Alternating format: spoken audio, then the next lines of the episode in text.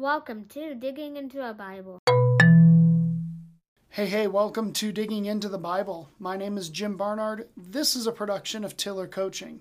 All right, it's day 57, and we've got a lot to cover today, so we shouldn't waste time. Let's go ahead and dig in.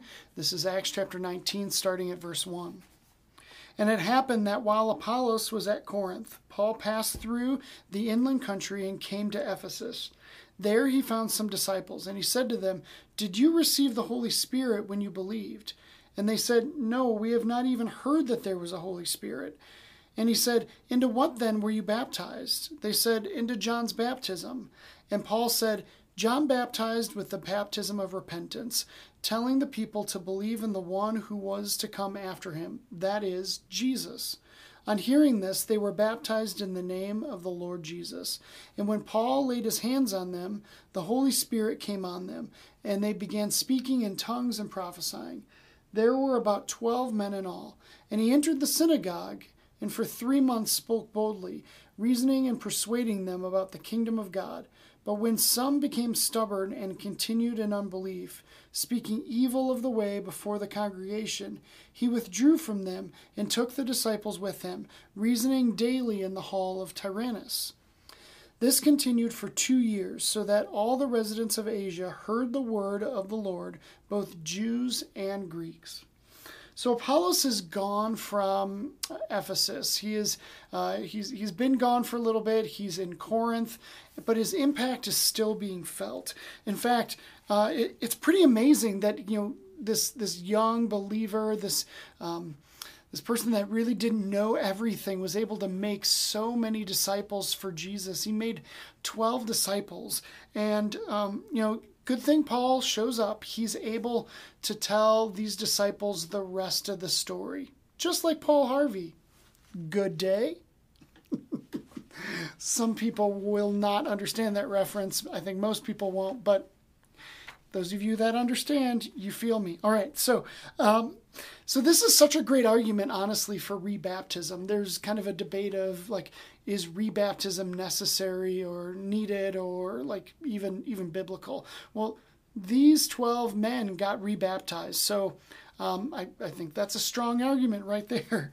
Um, it's just so awesome that um, that Apollos was able to do what he did without much, uh, you know, f- like full knowledge and understanding. That these twelve men got baptized and then rebaptized after Paul was able to step in and and give them the rest of the story. And um, you know, it's interesting. My, my buddy Narup has said this a few times. I don't know where he gets this uh, this quote from, but I, I believe it's well researched that less than 3% of believers will make one disciple in their entire lifetime, and that includes their children. And that that stat astonishes me. Like that is unfathomable. Like I, I understand, like none of us feel like we're equipped, but I mean, certainly we got to be trying, like, um, especially with our kids, you know. And this Apollos character, like, he's like, I don't know, like, I'm just, I believe, and let's like make this happen. And he he did a great job with these twelve men. And uh, anyways, let's let's continue on. I, I love his boldness.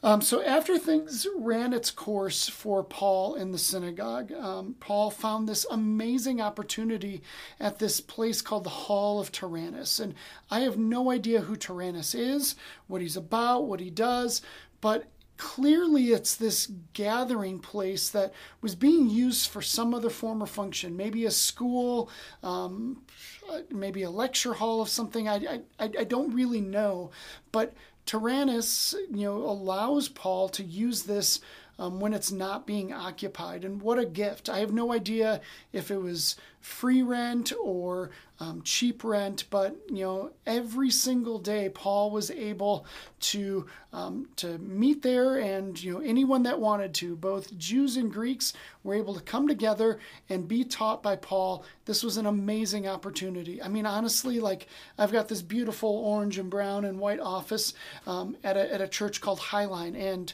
um, you know, here in Denver, uh, in the tech center area, and not all of their offices are occupied. And honestly, they let me office here and they don't charge me any rent. It's crazy. Like they're so exceptionally kind to me to be able to let me do my ministry out of this place.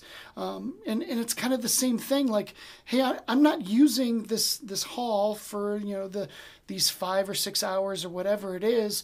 Paul, if you want to have at it, go for it, man. And, um, you know, I, I don't know what Tyrannus is about, but I just, I love the fact that he made this venue available for Paul to use. And, um, and Paul had this great opportunity. In fact, in 1 Corinthians 16, uh, verses 8 through 9, Paul says this But I will stay on at Ephesus until Pentecost, or the day of perplexion, blazao. Um, the the translation's iffy. Uh, because of the great door for effective work has opened to me, and there are many who oppose me. And so Paul is saying this opportunity is too great to pass up. He stayed there for two years teaching at this hall. And, you know, some scholars say that maybe Paul was able to teach up to 2 million people through this hall, through this opportunity. And I just think that that's amazing. So, um, you know, I don't, I don't know what opportunities are out there for you to, to teach or to share about God, but man, we got to be taking them because less than 3% of us will make one disciple in our lifetime.